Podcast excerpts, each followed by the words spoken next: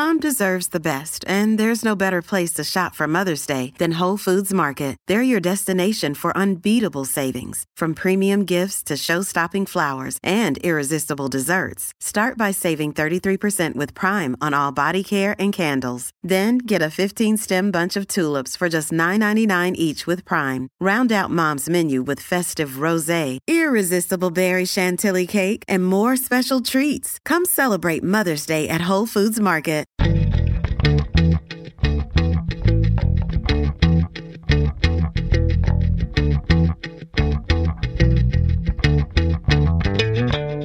You're listening to All the Books, a weekly show of recommendations and enthusiasm regarding the week's new book releases. This is episode 233, and today we are talking about books being released on November 5th, 2019, and more. I'm Liberty Hardy, here with Rebecca Schinsky, and we're coming to you from BookRiot.com. Hello. So hey! Hi. It's like deja vu. You know, love is lovelier the second time around. yes. We had some technical difficulties, uh, and unfortunately I went out of town, and so we weren't able to solve them immediately. But now here we are. yeah, so we've already talked about these books once, so this should be like the shinier, tighter version of our book talks. Yeah. Maybe. Yeah, piece of cake. I, I probably won't set anything on fire this time. Um, you know, you you won't start screaming about bees. Like all the other stuff will be cut out, so it's fine. Everyone will just have to wonder what happened. Can I tell you about um the like most banana pants thing that happened to me while I was in Boston this week? Please. You know I love a story. So I I went to Boston to do an author event, and before the event, I went to hang out with Pierce Alquist, who works for Book Riot. She's awesome Mhm. and does our um, books and translation. She knows everything about them. And I was getting out of the cab, and this woman was like, "Liberty Hardy."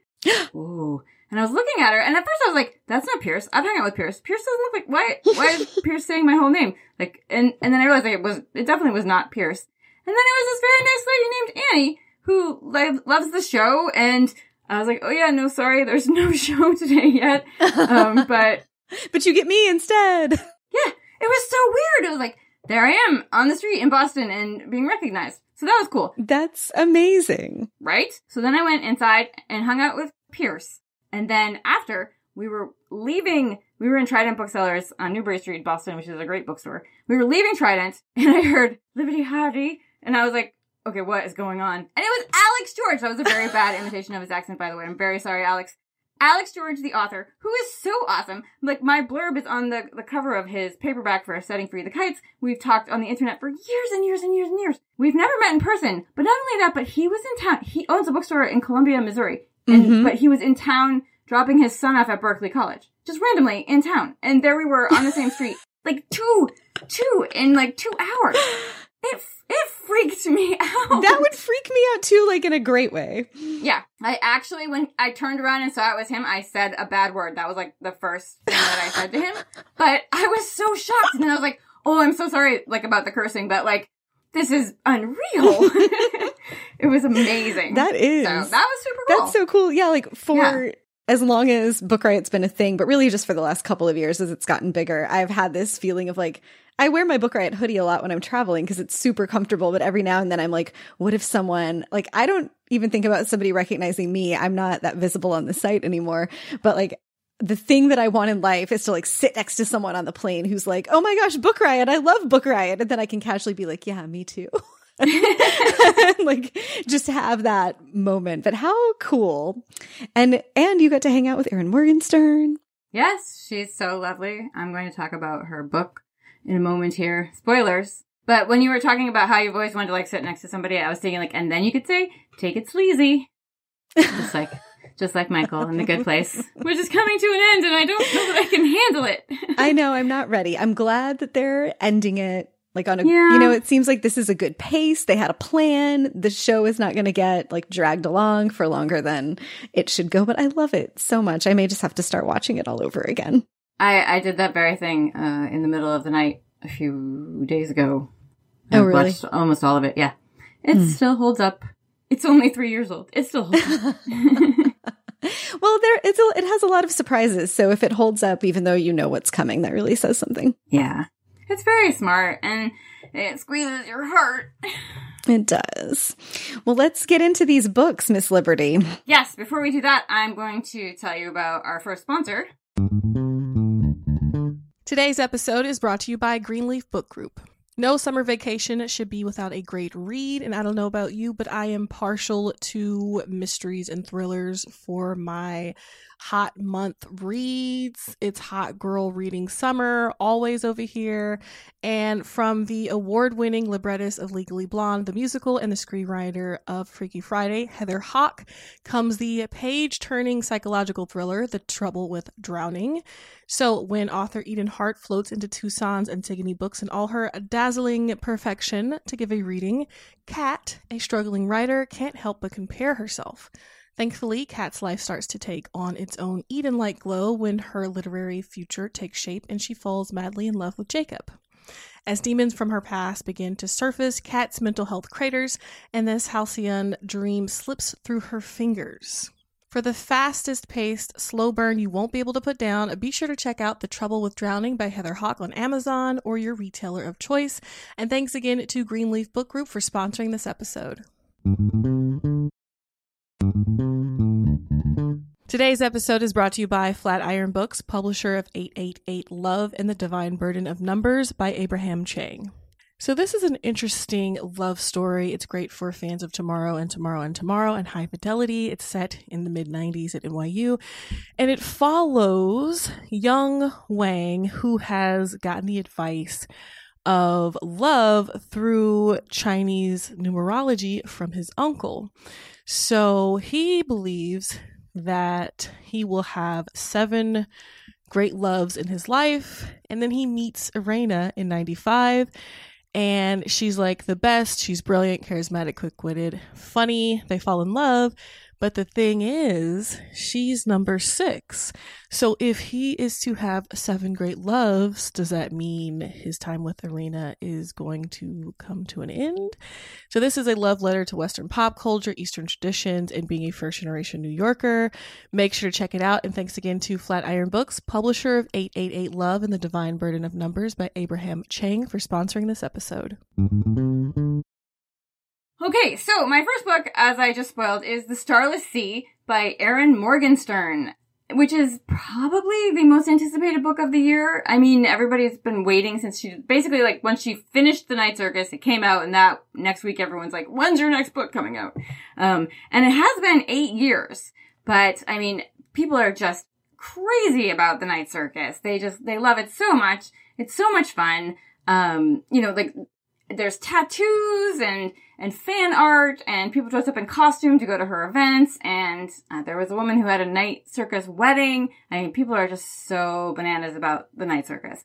And so everyone was super excited uh, for her new book and it is lots of fun. It is, as I said, The Starless Sea. It is about a young man named Zachary. He is a graduate student in Vermont and one day he's in the library and he's kind of like, he likes to poke around at the books that not everyone takes out, like the ones that you can see obviously haven't been checked out in a very long time. And so he pulls out this book and opens it and starts reading it and realizes that the story that he's reading is about something that happened to him when he was a child. Like exactly. And no one else was around when this happened to him.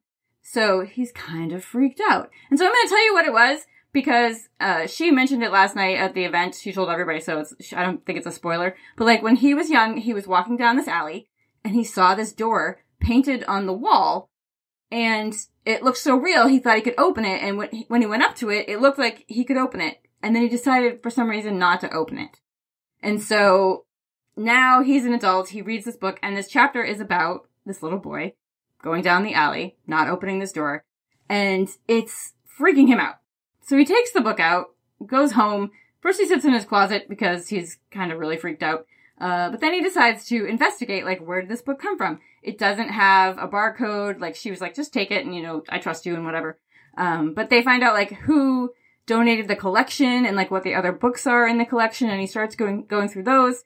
And he finds all these symbols. There's, there's a bee, a key, and a sword and kind of as he investigates finds out like there's some sort of secret society in New York City that throws this costume party and he's going to go to that and try and find out you know what his role is in the Starless Sea and like how he became a part of this story and what the truth is. And like in between like his parts, we get these stories about pirates and cats and this underground library where there are keepers and acolytes. And it's so fantastic and just sort of like immersive, like she does with the night circus. Um, because she was saying that she wanted to know what it would be like if Alice didn't follow the white rabbit down the hole. Like, what if Alice saw the white rabbit, but she didn't follow him down the hole? Like, who would she be as an adult? And so that's kind of where the idea for, for Zachary came from. Um, it's a little Golden Compass. It's a little bit Alice in Wonderland. It's a little bit World of Warcraft. Video games do play a little bit into it. Um, and it's also, it's darker. You know, she, her first book, The Night Circus, uh, was written for adults, but it did, did get the, um, Alex Award from the ALA, which is like, you know, also a bit like for teens. And this one is even darker. She was saying like, you know, we talked about how lots of YA fantasy by women is automatically categorized as, or not YA fantasy, but a lot of adult fantasy by women is automatically categorized as YA. It's, it's mm. like an annoying thing that happens. And she said, you know, she wanted something like age appropriate for herself, like something that she would want to read at her age. Not that it, it's not available to everybody and not that people can't read YA at her age, but she, you know, she wanted it aimed more at her age. So it is The Starless Sea by Erin Morgenstern and it is out now definitely the book that everyone has been waiting for. The imagery is so, so lovely. I'm going to take a little bit of a hard right turn into a more difficult subject matter. Um, the book came out September 24th. I'm like all over the time frame map today, and it's kind of weird since this is one of the biggest book release weeks of the year. But um, not, like I just was have been reading and trying to catch up on the fall and get ahead, and I'm only on the show once a month, so we're a little bit all over the place, but the last time I was on the show, I was just about to start reading this and I, it's an important book and I want to follow up on it. So my first pick this week is Know My Name, a memoir by Chanel Miller. Um, as you may know, Chanel Miller was uh, the victim of sexual assault by Brock Turner at Stanford several years ago. That was the very famous Stanford um, assault case, which went on forever and was very grisly. And then he was found guilty, but only sentenced to six months. And it was only in county jail. And afterwards, there was a huge outcry. Um, she allowed her victim impact statement to be posted on BuzzFeed. It went viral um, to the tune of like 11 million people read it within four days. It led to um, changes in the law in California where she and Brock Turner lived. It led to the community voting to recall the judge uh, who presided over the case. And all along the way, Chanel Miller had been kept anonymous. She um, was referred to as Emily Doe throughout the process. And that that's something that law enforcement does to protect the identity of sexual assault survivors and you know to give them some measure of privacy going through a really difficult thing. Um, she writes about the experience. The book opens with her writing about what happened to her. Um, so trigger warnings for all of the related things for rape and sexual assault. Um, she writes about it realizing what had happened to her and then the process of trying to recover from the trauma at the same time that she's having to relive it constantly to talk to law enforcement officers and then to talk to lawyers and then to prepare for the case but then to spend all that time waiting that you spend waiting for cases to go to court uh, and then for verdicts to be issued and then for sentencing to occur and how difficult it was to not only be just living in that reality but also keeping it a secret. Um, she was going to work and none of her coworkers knew that she was the victim in the case. Um, very few of her friends knew that she was the victim in that case. And of course, it was all over the news. So people would be talking about it to her or talking about it around her, and they just had no idea when the sentence came down and was so light, she was incensed um, and enraged and you can feel that throughout the book that very righteous valid anger and decided to use her voice and put her name to her story um, not just to stand up for herself but in hopes of changing the conversation that we have about rape and sexual assault and empowering other victims also to come forward and to tell their stories and knowing that um, that sharing of stories and that destigmatizing of being a victim is a critical part of it, but she also writes throughout about all of the ways that her character was called into question. Um, all of the subtle ways that she is the victim was blamed. All of the systemic things that existed to try to protect this wealthy young white man who had a promising future, um, and to try to make her the bad guy in the situation. Um, and she really is taking a very hard and critical look at rape culture and writing about not just her experience, but placing context around it. It's a difficult read, but it's also really it's just really incredible and it's beautifully written. She's a very talented writer. Her mother is also a writer and it has this sense to it of like, I would, I would want to read Chanel Miller reflecting on whatever had happened in her life. It's absolutely horrible that this is the story that she has to tell. It makes me look forward to whatever her next work will be as she continues both as an advocate for sexual assault survivors, um, but also just as a writer who's telling stories from her life. This is an important book. Um, and I think it needs to be incredibly widely read. If I got to pick a book that would be one of those, like every student on a campus reads the same book, it would be this book on all the campuses forever, um, to really start to shift the conversation about, um, what happens in society that sets it up and makes it possible for these kinds of assaults to not just happen, but then to be protected, all of the things that exist that discourage victims from coming forward, from pressing charges, from trying to um, get some sort of restitution for what's been done to them. And she shines a light on all of that by just looking very clearly at her own experience and describing it. Again, a really tough read if you have triggers around rape and sexual assault. Um, this is one to tread very carefully into if you go into this territory, um, but a really powerful and important book. And um, I think it would be a disservice not to mention it on a show where we're talking about books that we recommend and think that people um, would find value in. So that's Know My Name, a memoir by Chanel Miller. Okay, and I'm going to roll into another book, uh, another memoir about the author's experience. Uh, it is In the Dream House by Carmen Maria Machado, another uh, extremely sought after galley turned into awesome book out today. Um, she is the author of Her Body and Other Parties, which is the amazing book of short stories. Um, and this is a memoir about a relationship that she had. Uh, trigger warnings for discussion of um, physical abuse and gaslighting. Uh, it's about a relationship that she had with a woman uh, she met when she lived in Iowa City.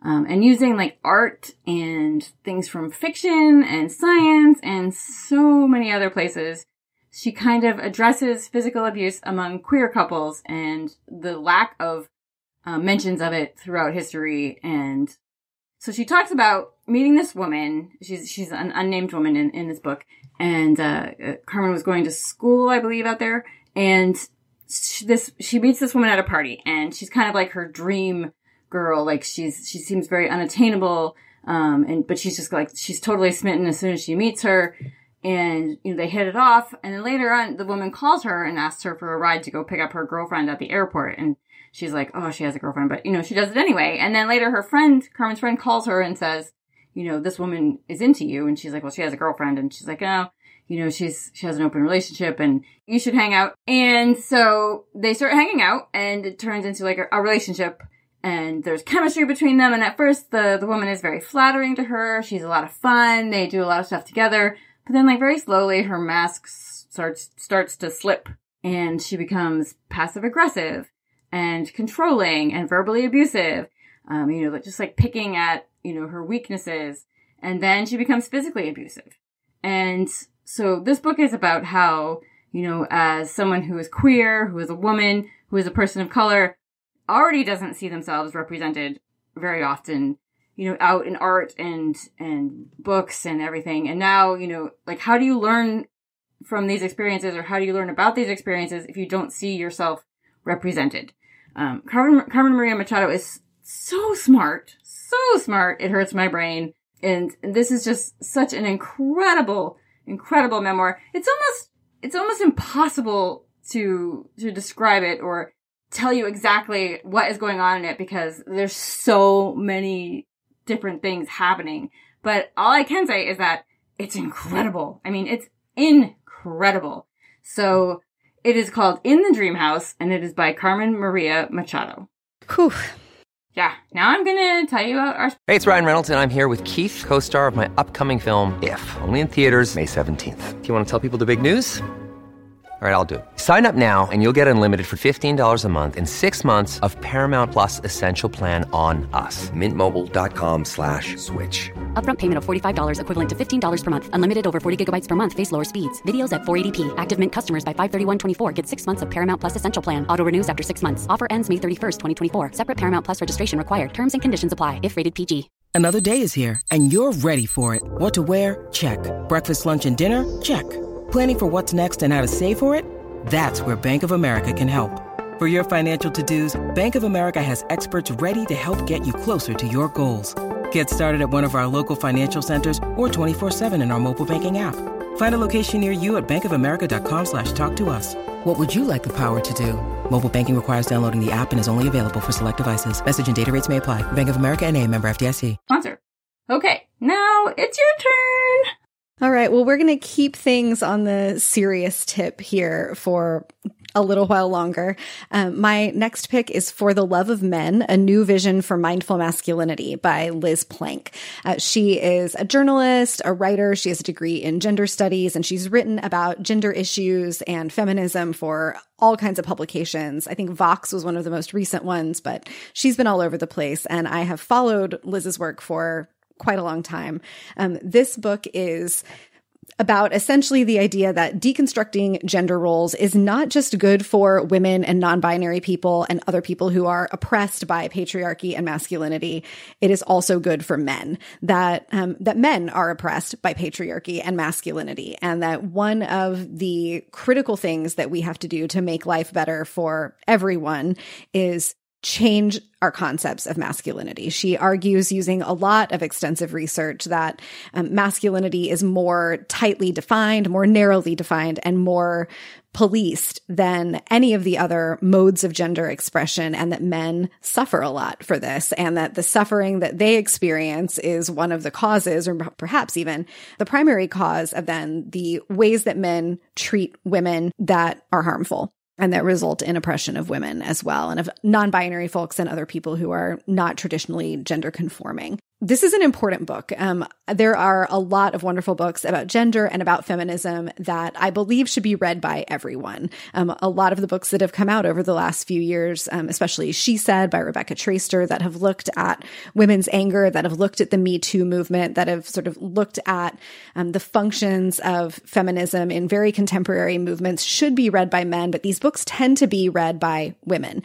Um, and that's wonderful. Women need to be educated about feminism. Um, but for anything to change, the men have to get on board too. And one of the pieces of that is that the books need to feel accessible and relatable to male readers, but I think also need to feel like they're not attacking or threatening them. And the fact that just writing about feminism is threatening to many male readers is one of the things that Liz Plank gets back to that masculinity is fragile and that's not necessarily men's fault. Masculinity is a construct. Um, so she's talking about how do we explode this construct? How do we change and broaden the idea of what it is to be a man? Uh, the book is interspersed, tons of research, as I said, but interspersed with interviews and stories from men from all kinds of walks of life. It takes a really lovely intersectional approach with stories from um, gay men, stories from trans men, stories from men of color who are all talking about their experiences of masculinity. And uh, often they haven't even thought about where these lessons about what it means to be a man came from. It just feels like things they've always known that have sort of lingered in the back of their mind and controlled controlled their behavior or made them feel like they had to conform and that that bleeds into, of course, their interactions with everyone else in the world. Um, this notion that changing masculinity is part of um, reaching gender equality or really getting past the notion that gender is a thing that matters um, is uh, very forward thinking and I think really important. And I want to see it reach the mainstream. I think um, the way that Liz Plank writes about it has the potential and the power to do that. And I hope that this book will be well and widely read by people of all all genders. There's a lot of really powerful information here. Um, I've been mentioning it to a lot of friends recently, and uh, several people who are parenting boys have mentioned that they find it they find these ideas to be especially important. So that's maybe something to consider if you are a parent of boys, if you're a teacher who works with boys with young men and is thinking about like what are we going to do so that the next generations um, of women and of non-binary folks don't have to suffer at the hands of men and of these tightly defined ideas of masculinity so much. This is a great, great pick. Um, so that is For the Love of Men. It's a new vision for mindful masculinity by Liz Plank. It came out September 10th. Okay. My next pick is heavy, Mm. but awesome. It is The Revisioners by Margaret Wilkerson Sexton. It's an incredible new novel. Her first novel was A Kind of Freedom, which I loved and talked about so much and tell everybody to read. It was a, na- a finalist for the National Book Award, and it's a, an amazing generational novel about a family in New Orleans. And this is another amazing generational novel that spans an even wider amount of time. Uh, it starts with uh, Josephine when she is a young slave in the mid 1800s, um, and she is watching her mother, who is a revisioner, which is a person who has powers. She's kind of a healer. And Josephine herself comes into these powers. And then we see her in 1925. She is older. She has children. She is a landowner. Uh, and she has a neighbor, a white woman who is friendly. They sort of strike up an uneasy friendship. And Josephine likes her, but also along with this friendship comes trouble because this woman is also friends with people who are in the KKK. So, you know, so that is, that's a terrible thing that's going on. And so Ava is a member of Josephine's family. Uh, many years later, Josephine would be her great grandmother. Um, and she has lost her job and she needs a place to stay. So she takes her young son, King, and moves in with her grandmother who is white. Ava is biracial and she moves in with her white grandmother and she, who also is suffering from dementia. So she has to take care of her. Um, and, it, and it's, it's very hard. And this is King's first exposure to his grandmother and, or his great grandmother. And so that is a very uneasy kind of, uh, dynamic that is going on in that household. It's kind of like, it's a, it's a look at racism and, you know, society and how society has worked to keep, you know, African American folks down forever. And also about like white allies who are unintentionally a problem. Uh, and when, like, when they're very, you know, they have good intentions, but, um, they bring a lot of trouble to, to the people they, they think that they are helping. And also like about how family history can resonate down through generations, you know, um, and it's just, it's so wonderful. She is such an incredible writer and, um, there's an amazing New York Times review that came out, I think yesterday about this book.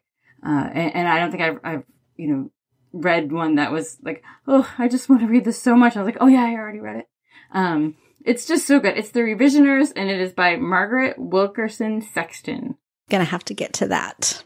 Yes. And a kind of freedom. Yes. Okay, my next pick this week is a funny one. It came out October 15th. It's called Dear Girls Intimate Tales, Untold Secrets, and Advice for Living Your Best Life by Ali Wong.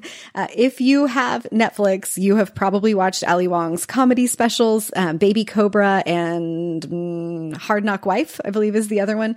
She's hilarious. And this is written as a memoir in letters to her young daughters about like all kinds of things in life that most mothers are not telling their daughters about. It's a really, I think, pitch perfect mix of Ali Wong's like very raunchy humor with also very earnest, sweet stories from her life and lessons that she wants her girls to have as they grow up in the world.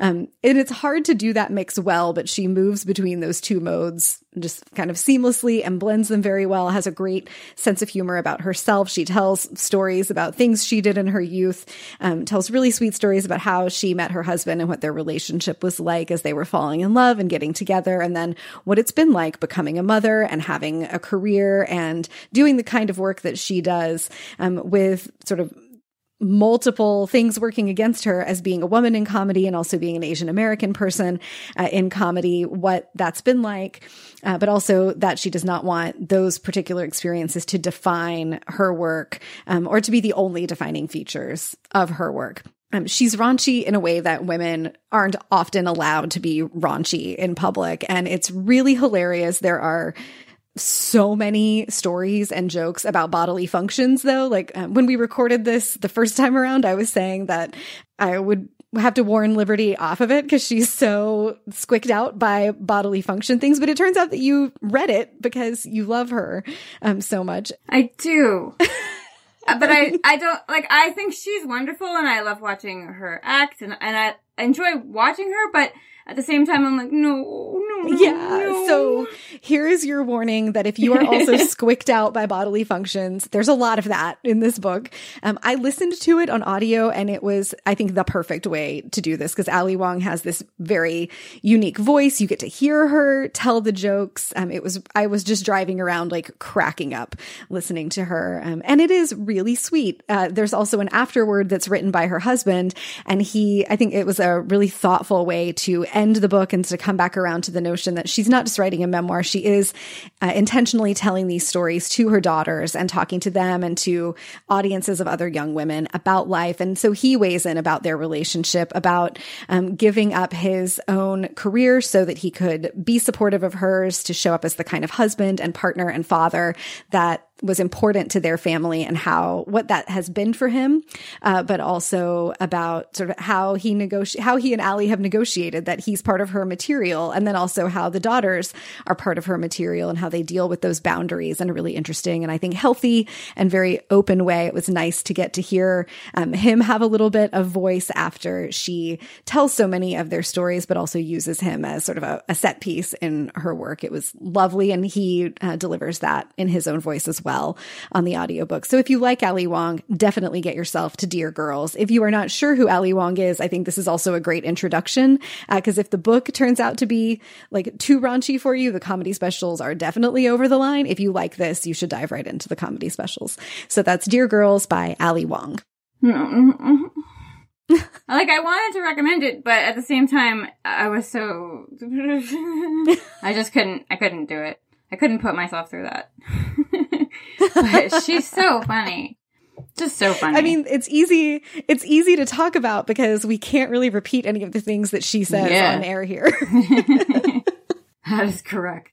So my last pick today is another book that everyone has been waiting for for forever. We've got a lot of books that were like highly anticipated, like next books, you know, now and coming out, you know, new Erin Morgenstern, new Susannah Cahalan, new Emily St. John Mandel, new Susanna Clarke, lots of Sues coming. Um, but my last pick is The Great Pretender, the undercover mission that changed our understanding of madness by Susannah Cahalan. And she's awesome. She wrote Brain on Fire, and I'm going to tell you a little bit about that book because it kind of plays into this. Uh, Brain on Fire was her story about uh, when she contracted an illness.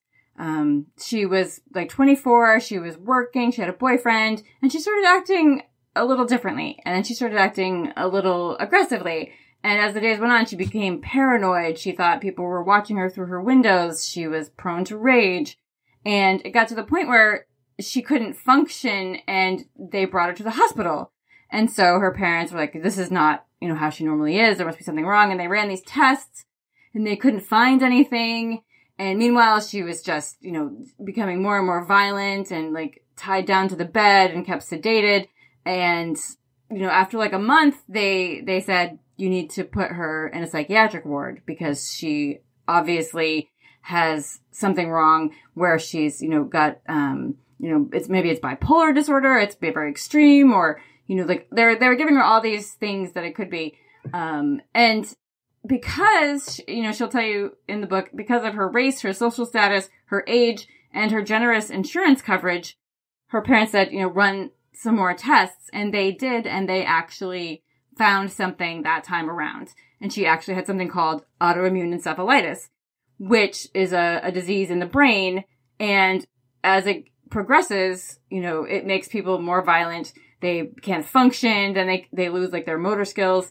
And so throughout history, people have probably had this disease, but they didn't know what it was, and so they were probably put in psychiatric wards.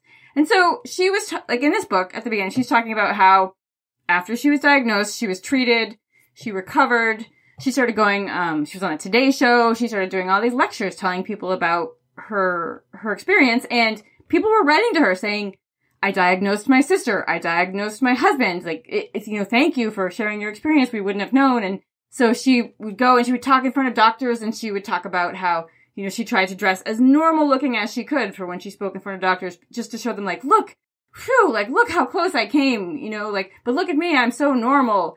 And then she gets this letter from a man who says that his son has had trouble with psychiatric illness for many, many, many years. And the, the father was watching this video of one of her talks and she says how she was glad that it was something that was physical, not psychological, that was wrong with her. And he said, you know, isn't your brain a part of your body? Isn't that something physical? Like, how could you think, you know, an illness in your brain is not physical? And she starts to think about this and she started to wonder, like, who decides, you know, and how do they decide, um, what, what mental illnesses people have?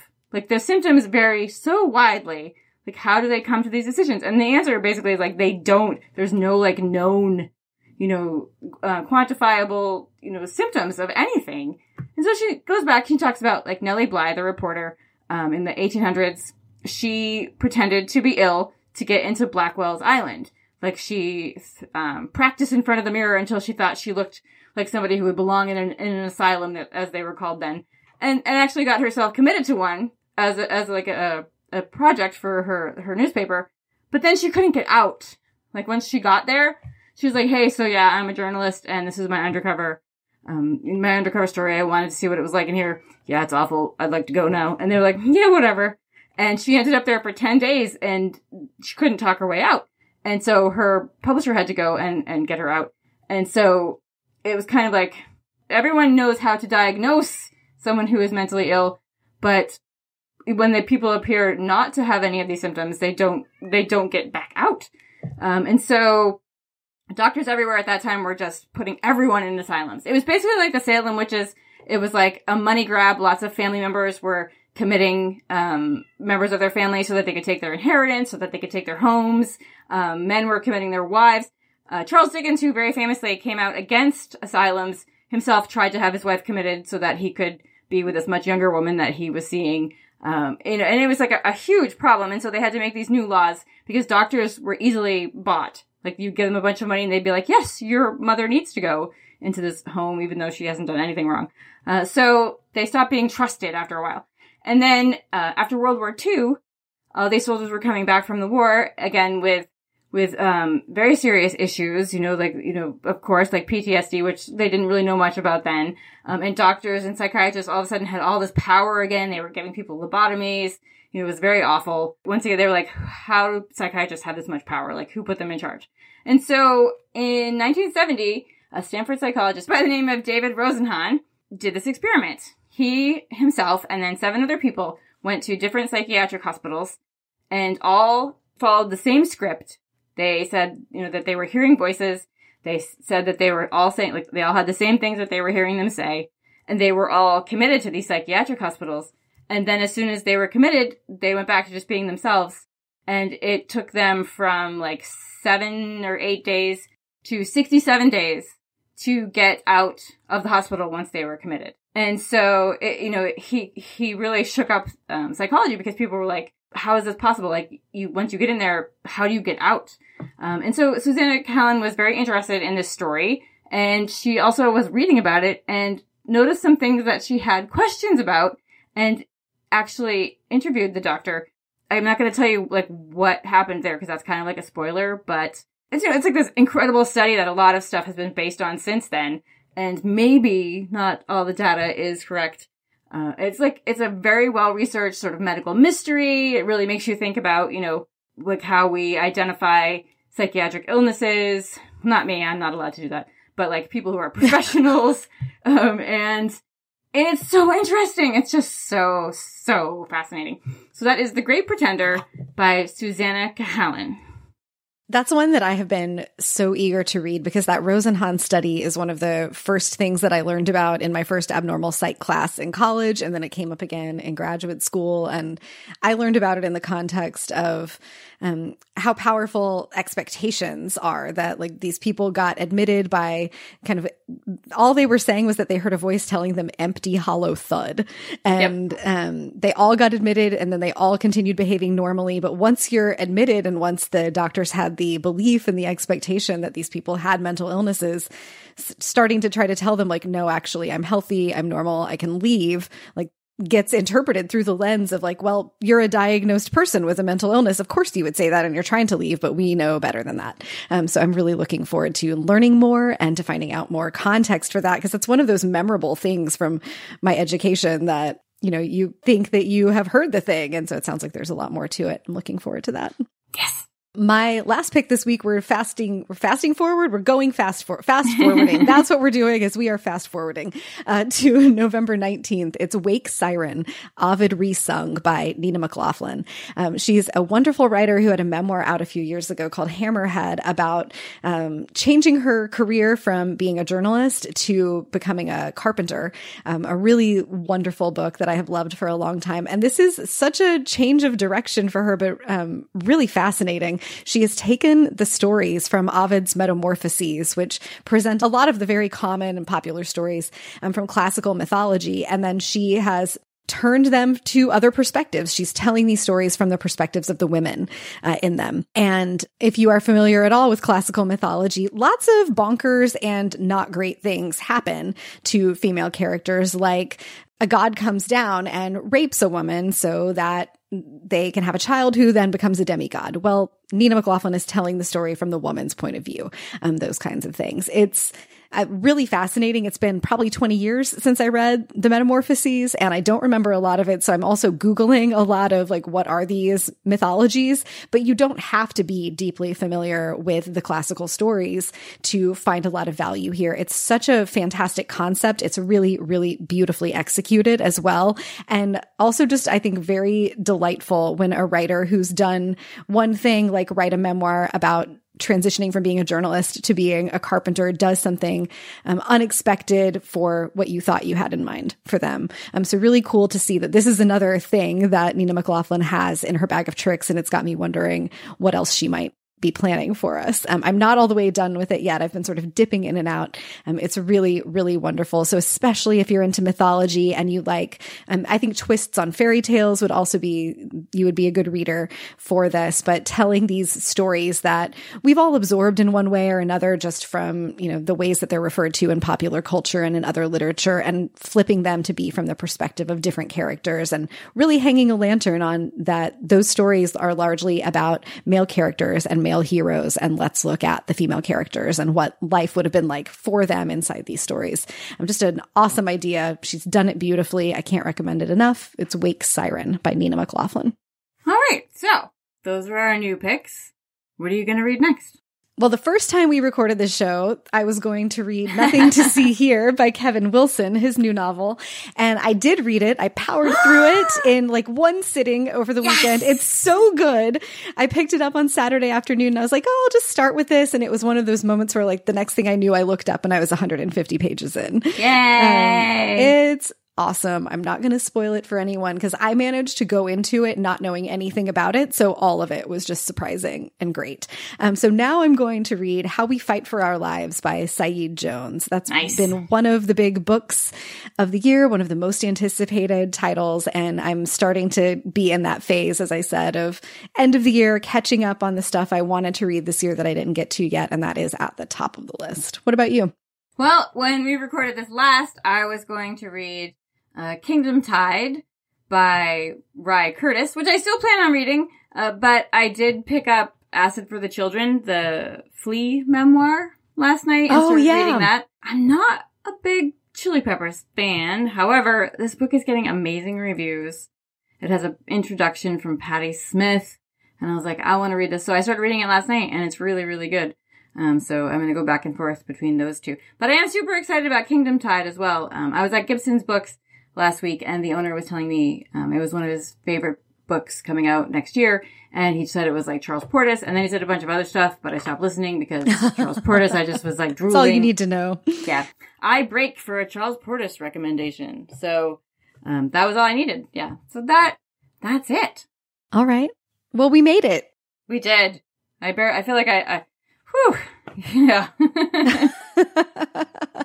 so those are new books, books coming out soon, books that we've loved. And if you have anything to tell us, you can do that at all the books at bookriot.com, or we are mostly hanging out on Instagram these days. I am Rebecca Schinsky, S C H I N S K Y.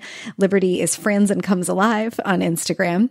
You'll see lots of good cat pictures and tons of book content.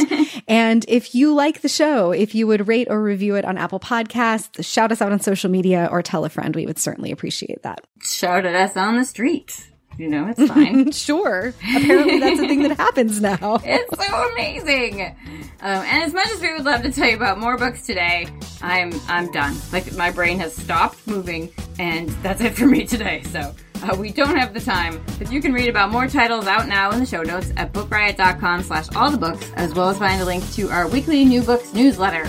And in, the, meantime, meantime happy, happy reading. reading.